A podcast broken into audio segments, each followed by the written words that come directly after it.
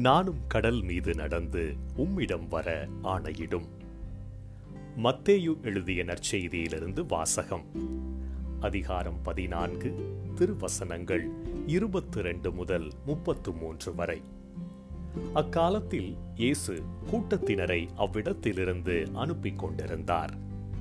அப்பொழுது சீடரையும் உடனே படகேறி தமக்கு முன் அக்கறைக்கு செல்லுமாறு அவர் கட்டாயப்படுத்தினார். மக்களை அனுப்பிவிட்டு அவர் தனியே இறைவனிடம் வேண்டுவதற்காக ஒரு மலையின் மேல் ஏறினார். பொழுது சாய்ந்த பிறகும் அங்கே அவர் தனியே இருந்தார். அதற்குள் படகு கரையிலிருந்து நெடுந்தொலை சென்றுவிட்டது. மேலும் எதிர்காற்று அடித்துக் கொண்டிருந்ததால் அலைகளால் படகு அலைக்கழிக்கப்பட்டது.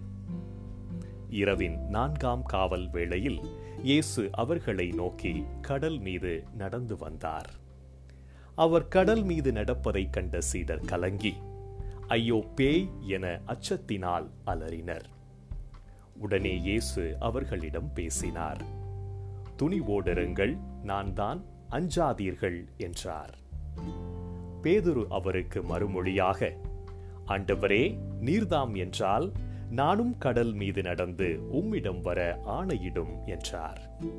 அவர் வா என்றார். பேதுருவும் படகிலிருந்து இறங்கி இயேசுவை நோக்கி கடல் மீது நடந்து சென்றார்.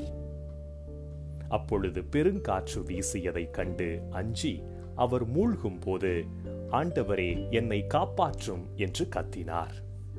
இயேசு உடனே தம் கையை நீட்டி அவரை பிடித்து நம்பிக்கை குன்றியவனே ஏன் ஐயம் கொண்டாய்? என்றார். அவர்கள் படகில் ஏறியதும் காற்று அடங்கியது.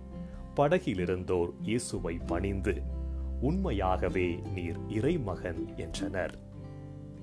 ஆண்டவரின் அருள்வாக்கு கிறிஸ்துவே உமக்கு புகழ்.